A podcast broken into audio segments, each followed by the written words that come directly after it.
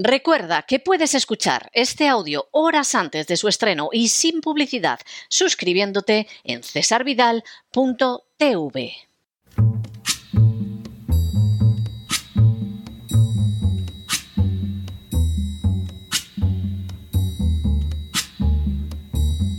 La voz con César Vidal, desde el exilio.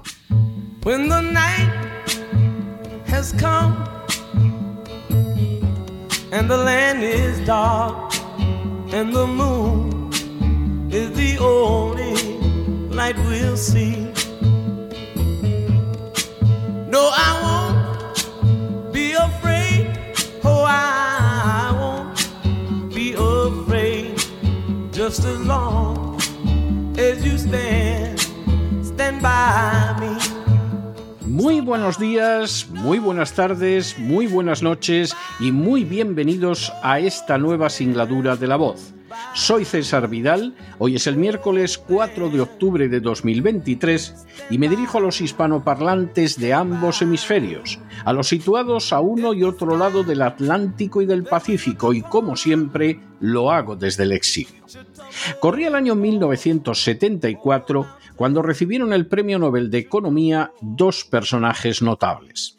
El primero era Friedrich Hayek, un economista liberal clásico, y el segundo, de mucha mayor repercusión social, fue el sueco Carl Gunnar Myrdal. Desde los años 20 del siglo pasado, Myrdal constituyó un referente de la economía mundial, adelantándose en años a las tesis de John Maynard Keynes e insistiendo en que la economía no podía verse contaminada por las visiones de los políticos. Myrdal se opuso decididamente al nazismo durante la Segunda Guerra Mundial. Estudió el racismo en Estados Unidos, influyendo de manera directa y confesa en sentencias del Tribunal Supremo. Se manifestó absolutamente contrario a la guerra de Vietnam y de manera muy especial, tanto en el Parlamento como en el gobierno de Suecia, ayudó a crear un sistema de bienestar social que durante décadas fue visto como modélico tanto desde la izquierda como desde la derecha. A Mirnal se debió en no escasa medida lo que se denominó la creación del paraíso sueco. En las últimas horas hemos tenido nuevas noticias sobre la situación de orden público en Suecia. Sin ánimo de ser exhaustivos, los hechos son los siguientes. Primero, Suecia es una nación escandinava situada en el norte de Europa. Su población es ligeramente superior a los 10 millones de personas. Segundo, aunque la forma de Estado es monárquica, Suecia ha estado gobernada por gobiernos socialdemócratas durante la mayor parte del siglo XX, aunque las reformas sociales ya fueran iniciadas en el año 1913 por el Partido Liberal. Tercero, actualmente Suecia sigue siendo uno de los países con mayor índice de desarrollo humano, encontrándose entre las 20 economías más grandes del mundo. Cuarto, igualmente Suecia suele tener puestos elevadísimos en el índice de democracia. Así, por ejemplo, el del año 2006 lo colocó en el primer lugar de su lista de 167 países. Quinto, a pesar de algunas reformas realizadas en los años 90 para evitar el colapso del estado de bienestar, Suecia sigue manteniendo el modelo nórdico de bienestar que brinda asistencia sanitaria universal y educación terciaria gratuita a sus ciudadanos, entre otros muchos beneficios sociales. Sexto, los ciudadanos suecos cuentan además con una esperanza de vida que es casi cinco años mayor que la de los ciudadanos de Estados Unidos. Séptimo, a pesar de todas estas circunstancias que durante décadas atrajeron la admiración hacia Suecia, en estos momentos está a punto de convertirse en un Estado fallido. Octavo, la razón de ese deterioro de Suecia es el aumento del número de inmigrantes que en estos momentos superan los 2 millones de personas y constituyen el 19.31% de la población.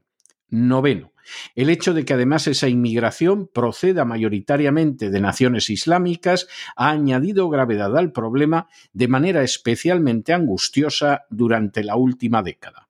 Décimo. Es común que ya existan zonas en ciudades suecas, incluida la capital, donde la policía no se atreve a entrar por temor a los inmigrantes. Un décimo. El año pasado, más de 60 personas murieron en tiroteos en Suecia, el número más alto del que se haya tenido registro hasta la fecha, y se espera que este año la cifra sea igual o peor. Duodécimo. Un informe oficial del Gobierno, publicado en el año 2021, señaló que cuatro personas de cada millón de habitantes estaban muriendo en tiroteos al año en Suecia, comparado con el 1,6 por millón de habitantes en el resto de Europa. Décimo tercero. La semana pasada, tras tener lugar tres asesinatos en menos de 24 horas y 12 asesinatos en los últimos 21 días, el gobierno sueco decidió solicitar la ayuda del ejército para mantener el control de las calles. Décimo cuarto. Hace solo una semana, un joven fue asesinado durante un tiroteo en un barrio residencial de la capital, Estocolmo. El suceso tuvo lugar cerca de un centro deportivo donde un grupo de niños disfrutaba de un entrenamiento. Décimo quinto. Otro tiroteo tuvo lugar apenas unas horas después en otro barrio de Estocolmo, donde dos personas resultaron heridas, una de las cuales murió. Posteriormente, en la noche del miércoles al jueves, se produjo una explosión en un barrio de la ciudad universitaria de Uppsala que acabó con la vida de una joven de 25 años. Décimo sexto. La misma oposición, encabezada por la socialdemócrata y antigua primera ministra Magdalena Andersson, ha aplaudido el recurso a las Fuerzas Armadas y ha apelado además a la unidad entre partidos. Décimo séptimo.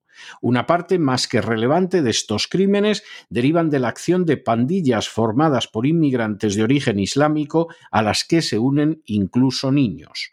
Décimo octavo.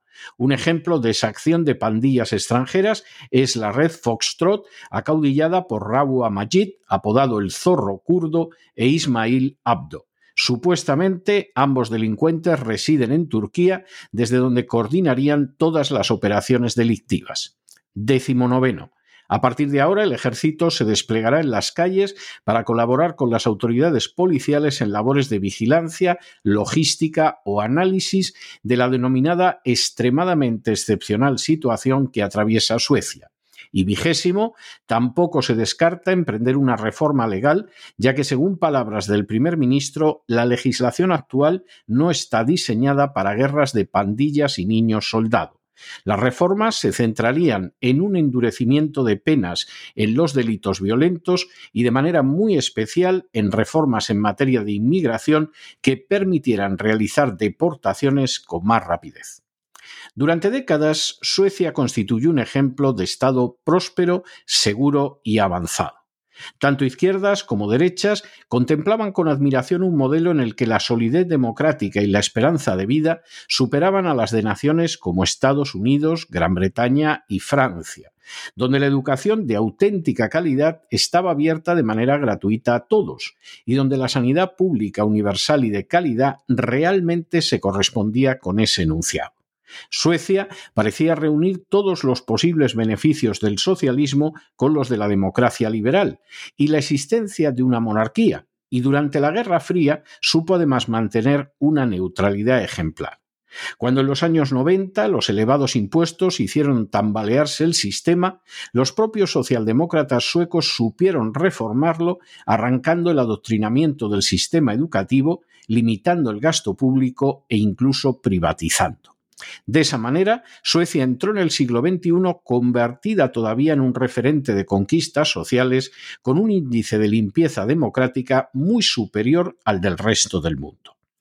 Ese sueño sueco, prácticamente desconocido a este lado del Atlántico, pero muy presente en la parte europea del mundo, comenzó a resquebrajarse de manera acelerada con la llegada masiva de inmigrantes. Durante décadas, Suecia había recibido refugiados de diversos lugares y un número pequeño de inmigrantes que en general eran europeos, que se adaptaban con facilidad al país y que incluso al final de un tiempo regresaban a su lugar de origen con el dinero ahorrado. Su asimilación y desde luego la convivencia pacífica y armoniosa no planteaban el más mínimo problema. Sin embargo, esa situación cambió de manera dramática al encontrarse Suecia en el seno de una Unión Europea que mantenía criterios laxos para la recepción de inmigrantes procedentes de África y del Oriente musulmán. La concentración de los inmigrantes en barrios concretos determinó de manera acelerada una disminución de la seguridad en las calles, un desplome del precio de las viviendas de la vecindad, un descenso de la calidad de los servicios públicos que ahora se veían saturados y un aumento alarmante de la criminalidad. De esa manera, Suecia, que ya en los años 80 había empezado a cerrar prisiones por la sencilla razón de que no había delincuentes para ocuparlas, descubrió que los recién llegados imponían sus criterios, aterrorizaban a indefensos ancianos y niños y establecían incluso en la capital Estocolmo zonas en las que ni siquiera la policía se atrevía a entrar y, caso de hacerlo, adoptaba la manera de convoyes militares.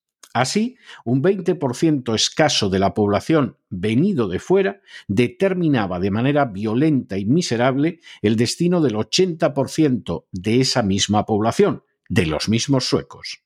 Ante el peso cada vez mayor de las bandas callejeras, que en España un miembro del gobierno catalán llegó a calificar como una forma de vida, el gobierno sueco se ha visto finalmente obligado a recurrir al ejército para mantener el orden público y la oposición socialdemócrata no solo lo ha apoyado, sino que incluso respaldará normas más restrictivas para la inmigración.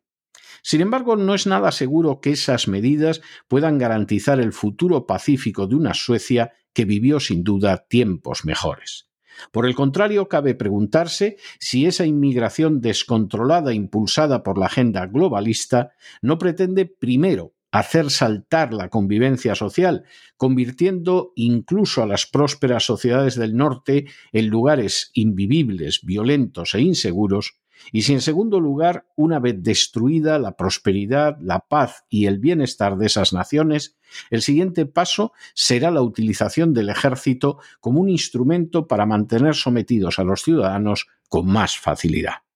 Sea como sea, lo cierto es que hubo un país llamado Suecia que muchos consideraron o llegamos a considerar un paraíso, y que ahora va camino de convertirse en un Estado fallido.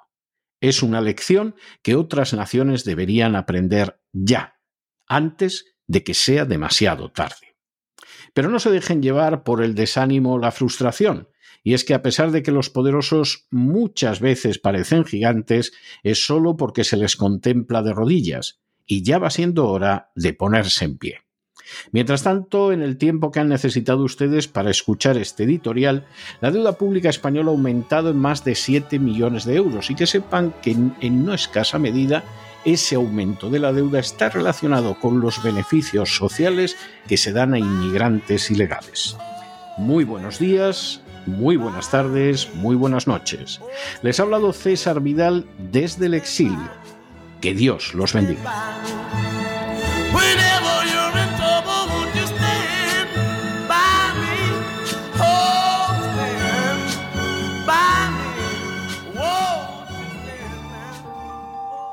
Esta sección está patrocinada por crowdfunding con el siguiente mensaje. Nuestro Señor Jesucristo, el único Dios verdadero, es misericordioso y nuestro Salvador.